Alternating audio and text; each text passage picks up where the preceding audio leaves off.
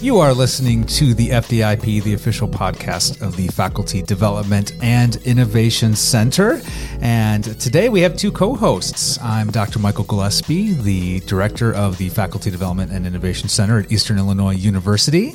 And I'm Kim Ervin, instructional designer in the Faculty Development and Innovation Center, or FDIC. Usually we don't, uh, you hear us on uh, different episodes, but every now and then we get to come together uh, and have a conversation uh, about something that's uh, interesting or uh, on topic or very timely. And today we are talking about active learning we talk about active learning a lot, but it never gets old. It never gets old, right? Mm-hmm. And it uh, it always uh, it always seems to be at the forefront of our mind here in the FDIC. We're always talking about active learning because it is one of those teaching strategies that uh, has been proven time and time again through the literature and through the research uh, to be effective for student engagement student learning outcomes, and also uh, a lot of satisfaction and happiness with faculty who actually use this technique as well. Mm-hmm. Absolutely.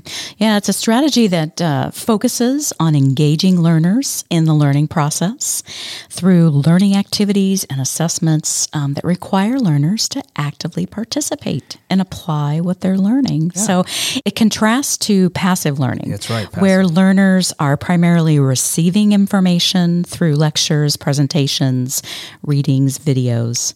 And some examples of active learning are group discussions, exercises, case studies, learner led presentations or teachings, even learner created videos, podcasts, time can- um, timelines, excuse me, art, or even peer assessment. So, yeah. yeah. There's lots of ways to do active learning. Um, the reason that we're talking about it on this episode, besides the fact that we're always talking about it, uh, is that we have a few things happening around us in the center, but also uh, around us across campus. Uh, the first reason uh, is that every year we host a faculty learning community that is all about active learning. And we facilitate this in the active learning classroom that's part of the Center for Student Innovation in Booth Library. Kim and I both help facilitate this group, and we invite faculty members who are interested in working on their active learning skills from a, a pedagogical and andragogical. Yes. Fix my language. Andragogical. Andragogical uh, uh, standpoint.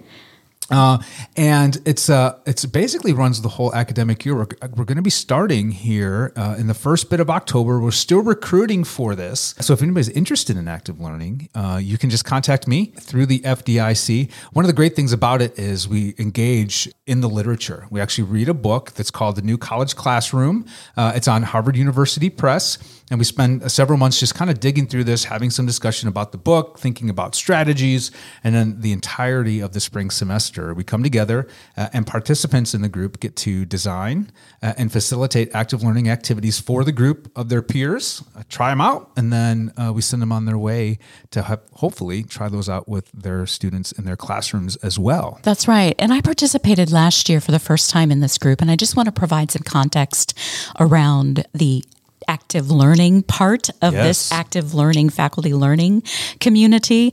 Um, it, it's not um, when you come together and you talk about the active learning activities that you would like to maybe explore for implementation into your course, it's a very loose discussion. It, there's not an expectation that this activity needs to be fully developed. It's more of what is your idea for the activity, and then the group yeah. um, asks questions about it and helps helps the faculty member form the yeah, activity. That's right. Really. Yeah. So yeah, we've had folks come uh, to to the session and say, "Here's my idea. Help me design this. Mm-hmm. Help me put this mm-hmm. together. What can we do?"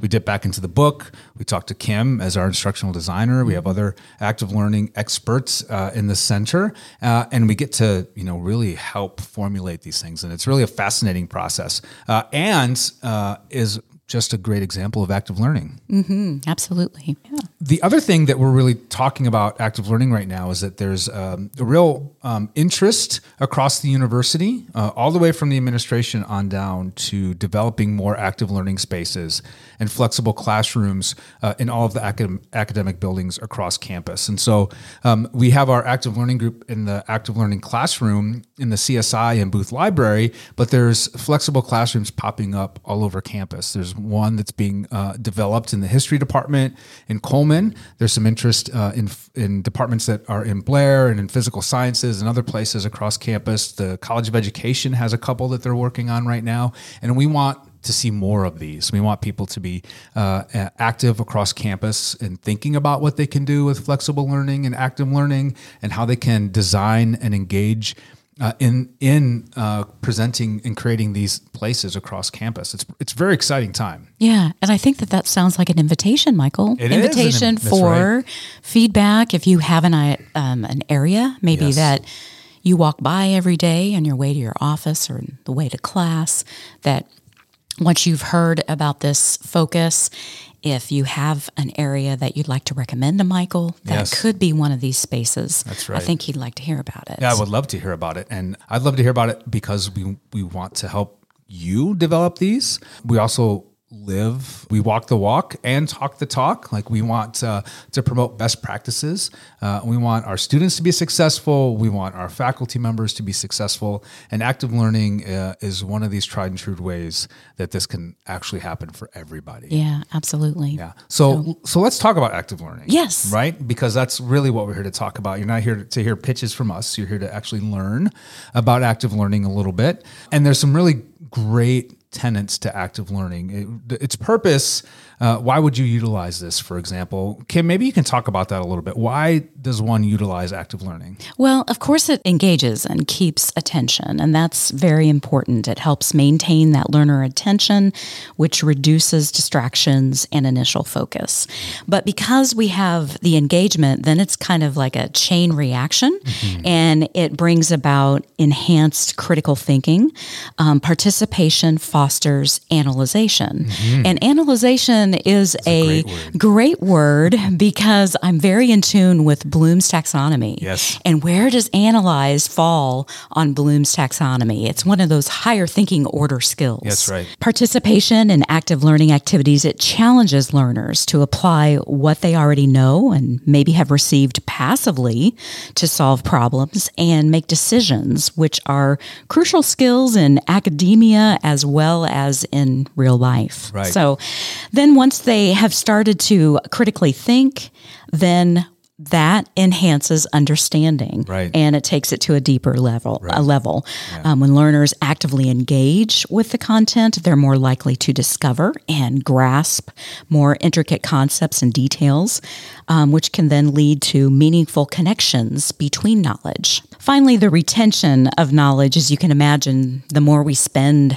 time with things with concepts ideas the more deeper ingrained they become in our our mind and our brains. So, participation in active learning activities helps learners retain that information longer. So, they're less likely to forget what they have learned. You know, when information is coming at you, and I'm guilty of this, right? I, I teach a statistics class, it's lecture heavy. Uh, I, and sometimes I think to myself, you know, how can I make this more active? You have some kind of thing that's engaging all parts or more parts uh, of your body throughout that learning process, all of a sudden it, it, starts to really make connections and it starts to really feel like things are coming together. And you mm-hmm. can see the application of that information that besides it's just coming at you and you trying to catch on with what's coming at you. Yeah. Another thing that I was, uh, as I was preparing for our talk together and here in this podcast, mm-hmm. we advocate, and we've already mentioned this, we advocate active learning a lot. And so I thought if I was listening to this podcast, I would ask him, what is a best practice yeah. for active learning activities in my course? Mm-hmm. Is there, you know, a ratio, you know, or something like that? And that also got me thinking about just how much we advocate active learning. And it made me really reflect back on while active learning, you know, is essential, there certainly is more than likely a very important role for passive learning in your courses. Mm-hmm. You know, the mm-hmm. passing passive learning approach has purpose when forming knowledge. Mm-hmm. Um, like, for example, I thought of like when we most of us learned how to drive.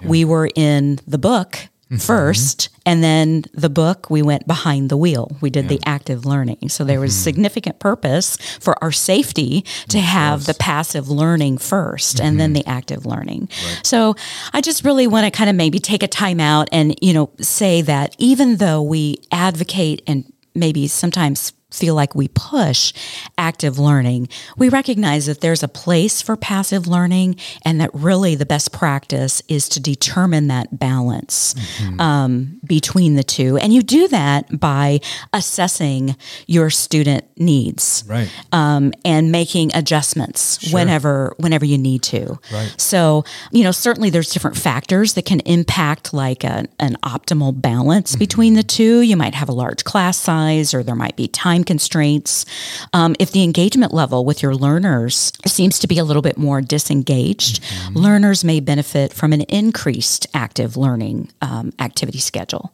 Yeah. And then, of course, the complexity of the, mater- complexity of the material. Right. So, um, complex concepts can benefit from active learning as well. So, just keeping in mind when you think of active learning, yes, it's important. Yes, we want you to incorporate it, but just balance it. And one thing that we've really figured out over the past couple years is that you know there's certain disciplines, certain courses that might be more or less uh, amenable to a lot of active learning. So the ratio can change even by discipline, mm. but I think any discipline, any course can introduce some level of active learning. So when Kim talks about this ratio and kind of trying to find that sweet spot between this active and passive learning, um, it's going to be different for everybody. Yes. You know, not just class size, not just time constraints, but to think about your discipline. And if your discipline is a very hands-on discipline, such as like a studio art class, I mean, that's going to be a lot of active learning. Or if you're in an economics class, we have to get a lot of fundamentals of macro or microeconomics. You have to have that base and then some application of that. So there's going to be a, a good balance, a ratio, depending on just the discipline as well. But there's always going to be something in there. Um, mm-hmm. that you can find to introduce more active learning to benefit the passive learning that you are providing for your students. Right, right. So now what, right? Now what? So we talked a little bit about this ratio. We talked a little bit about some of the benefits of active learning, thinking about um, the balance that we can make. What are some steps that we can take to actually sure. implement active learning in courses? Sure, and I've got a few steps here that I would like to um, to mention. And first step is to take a step back and just do a self assessment yeah. of how what's your current level of active learning activities in your course. I have a nice tool that I was able to find online. It's a worksheet. It's called Reflecting on Your Practice Worksheet. This worksheet is linked in the show notes, so you can easily access that. I want to give credit to where it came from. It came from the University of Michigan Center for Research on Learning and Teaching. Um, Michael's doing a little hand, little dance over here because mm-hmm. he's an alumni from there. But um, what it does is it has active learning activities in the self assessment that are grouped by complexity low, medium, and high. And then for each one of those activities, there are four indicators where you self assess either, yes, I use this in my teaching, I sort of use this, I do not use this, or I'd like to try or learn more about the activity. So right. I think there's around 23 yeah. um, between all complexities. Right. And it's great because you you get um, as you as you use this tool, you, you might not use some of these things, but you might be interested in what some of these um, active learning tools are. Some of the low complexity activities are things like the think, pair, share, which is is widely used. It's standard sort of student processes some idea, pairs up with another student, they chat about it, and then they share it with the rest of the group, right? And right. It's really great activity, really widely used, but it's such a powerful tool mm-hmm. to promote active learning, but also to promote engagement with other learners, engagement with the material, and then sharing of information as right. well. Right. And one thing about that one that I have I read one time and it really resonated with me is the step in that that sometimes we skip is the think. So we we gather students together and we throw out a question that we want them to discuss, mm-hmm. but sometimes we gloss over the think. Right. So be intentional yeah. about allowing that that right. step right. in that activity. Um, just another added point to that too one that um, kim and i have been talking about now with this advent of ai is actually including an ai tool in there sort of like a think pair ai share whether mm. you're doing a mm. chat bot or some other uh, type of tool where you're actually get information not from a third person but from this external body of ai uh, tools as well. So just a little spin on that, something to think about. Yeah, we always have to throw in AI, right? right? Yeah, absolutely. We do now. Yeah, exactly. Yeah. So, the next category of learning activity in the self assessment is the medium complexity mm. activities. Mm. And they just really build on the lower complexity mm-hmm. activities. It's just that they may take a little bit more pre planning yes. Um, yeah. Than kind of just on the spot, think, pair, share. Type thing. So, yeah. and an example um, is you can have learners take a short ungraded quiz yeah. to just check comprehension. Mm-hmm. So it can be anywhere in the in the lecture part portion of the class too, right? Like you could stop halfway through, maybe at the end, maybe start class that way. Um, you know, it can be no stakes, low stakes types of things mm-hmm. uh, that could actually do even polling. There's a lot of um, um, free and low cost polling sites like Kahoot, uh, where you can where you can engage in some of that activity. Um, but it gets students thinking in a different way in the application and really having to start that critical process of not just hey here's some information, but how am I going to apply it? How do I put it into context? How do I make sense of it? Mm-hmm. Um, but it can be done at any point in that class period too. Yeah, and then the next complexity, of course, progressing here is high complexity. Mm-hmm. And these activities are more well thought out. They're planned activities that often take the place of lectures and they can mm-hmm. be part of evaluation within the course. And an example might be to engage learners in case based learning. Yes. Like, for example, ask learners to read and discuss complex real life scenarios that call on analytical skills and decision making. Right. And this re- this one resonated with me because in my graduate program here, um, I graduated from the School of Technology. I won't say how many years ago, but I remember specifically doing a case based learning exercise that was related to the Firestone and Ford tire controversy. Mm-hmm. And that happened actually in the 90s when there were a lot of um, reports of tire failure from mm-hmm. Firestone on Ford Explorers. Yeah.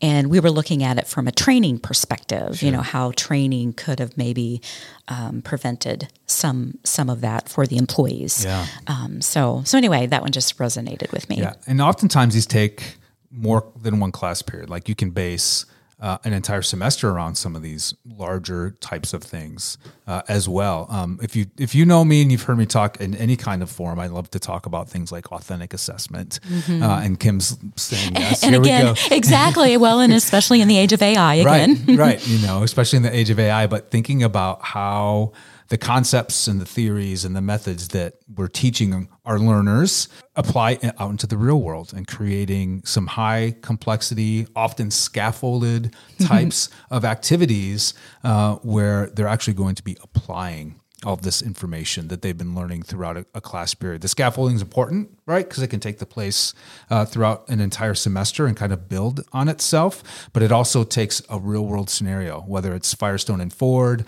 or thinking about some kind of social policy, or working through some kind of scenario that you might be teaching in uh, a statistics course, or a public policy course, or uh, a mathematics education course, right? You can really build on that. Yeah, yeah. So we took a little time there to describe that self assessment, but mm-hmm. I think think it was important. And yeah. the other one little wrap up about the self assessment that I want to make, the specific one that um, I described, and I'll provide the link to in the show notes, does focus a little bit more on face to face activities, but I think it with just not very much brain power. Mm-hmm. I think that you could modify the activities to right. an online environment right. very easily. Right. So, and I will say, um, Kim has done a lot of work on this, uh, on building uh, a repository of information and skill building for faculty members to incorporate active learning into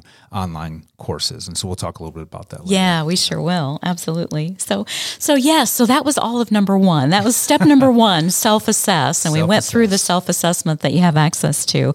But really, step number two is to identify the learning objectives that the active learning activity will help verify as successfully achieved. Mm-hmm. And this is just kind of that, uh, you know, sometimes we get so excited about activities or technology and we jump right away to how can I incorporate that into the course right. without thinking about, well, is it is it appropriate? Mm-hmm. Number one, does it does it help justify an objective right. either at a, a module level, chapter mm-hmm. week, you know, however your course is subdivided, or the course objective. Yeah, the so course that's just the plug for right. course alignment, backward course design, yeah. and keeping those objectives in mind and make sure that you're adding the learning mm-hmm. activity for the right reason. Right.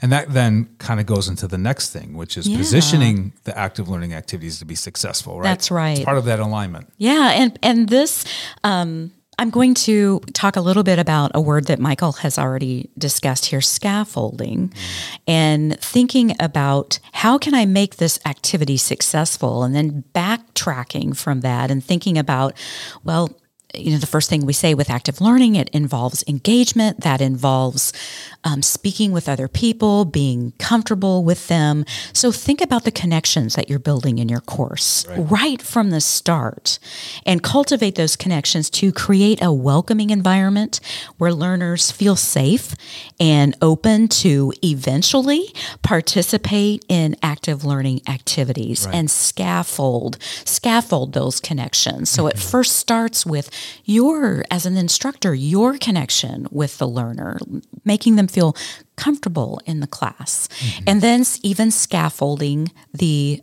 active learning activities like what how we described in the self-assessment. You know, you right. might start off with some lower complexity ones and build up to the medium and then finally you get to the higher complexity ones right. so that um, that'll set your activity up for the for best mm-hmm. success yeah that will that really will so so choosing the activity, right? There's a lot yeah, of them out there. I right? know. You know. It's sort of like picking your favorite child. Um, every now and then you have to actually pick a different one. Uh, but there's lots of great resources, right, Kim? Right. And, you know, I looked at my resources that I have available and I'm going to keep it simple. Mm-hmm. And I'm going to give you one website yes. to go to and that is, is awesome. It's it's small, it's not overwhelming. So I'm just going to give you one really good one. It, certainly, if you want to talk about uh, others or maybe some other um, resources mm-hmm. for learning activities, please feel free to reach out to me.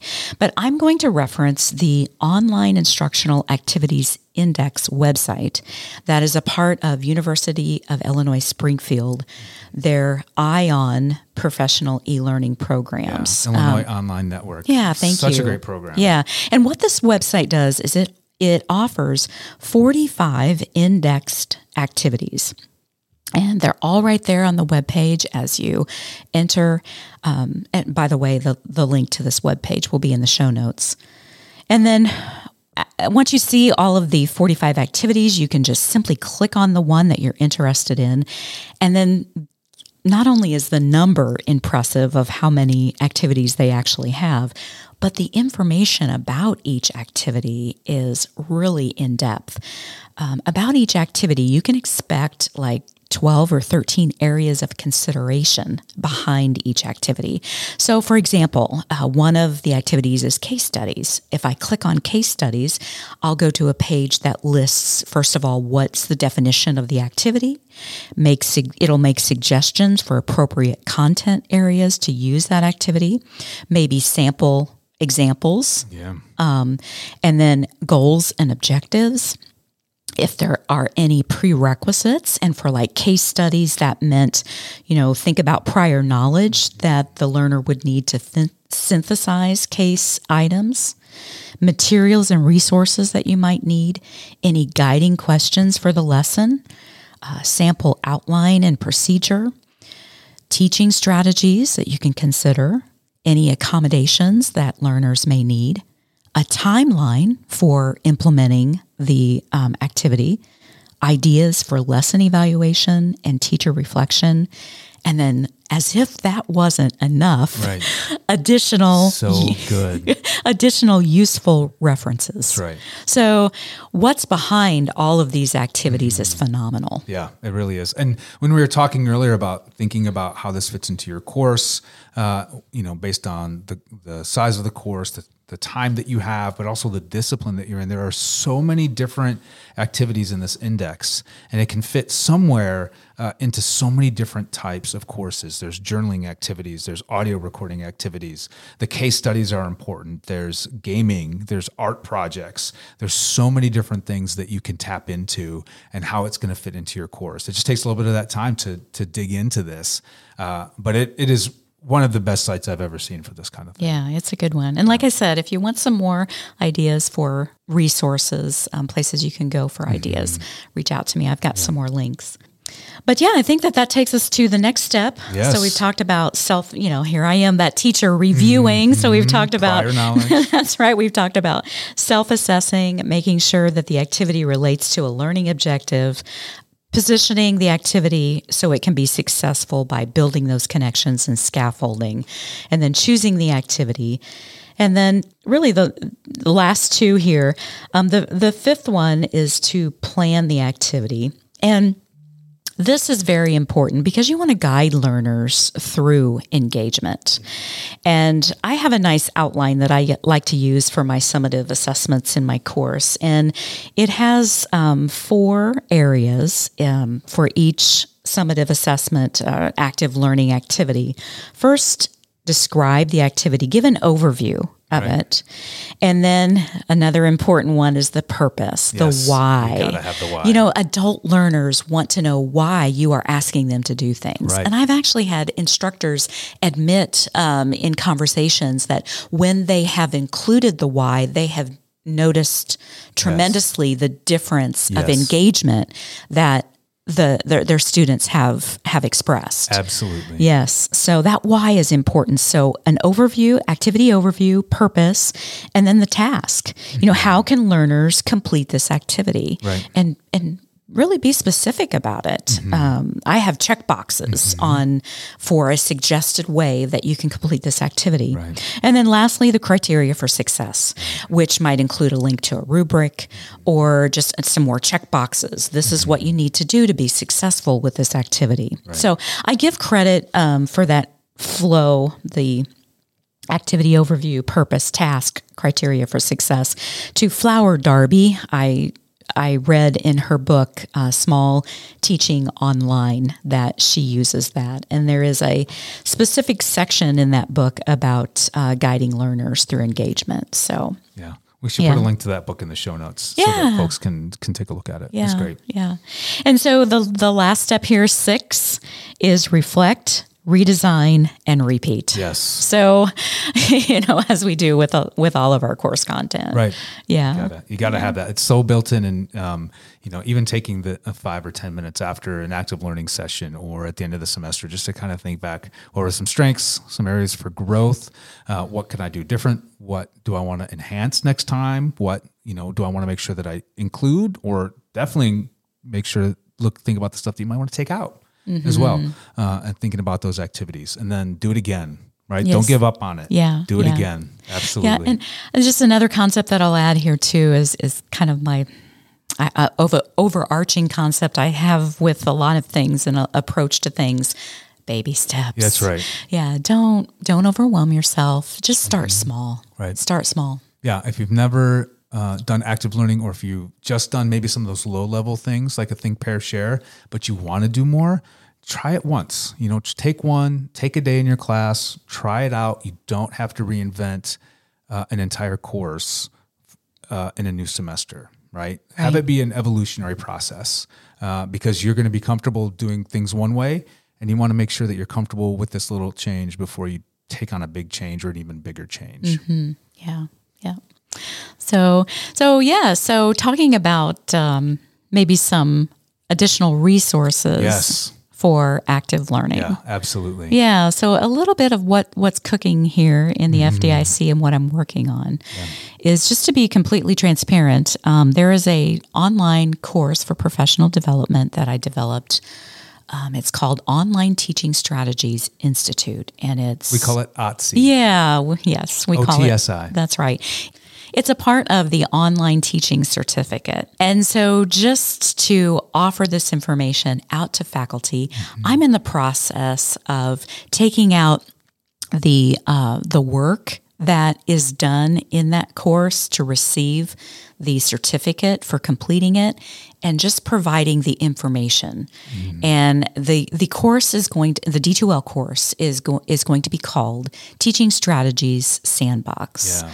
And so I'm stripping out all of the activities like I mentioned, that you need mm-hmm. to do for the certificate, just so you can have access to the information. Right. And so, if you think that you would be interested in being enrolled in that course when it's finished, which will be soon, yeah. please reach out to us and, and let me know, and I'd be happy to enroll you right. in the Teaching Strategies Sandbox course. Right. So, just so you can have access to this information. There's one whole module in in the sandbox course for active learning. That's right. Yeah. And it goes through even this checklist, right? You get to you get to work through some of the activities that you're doing in your course now.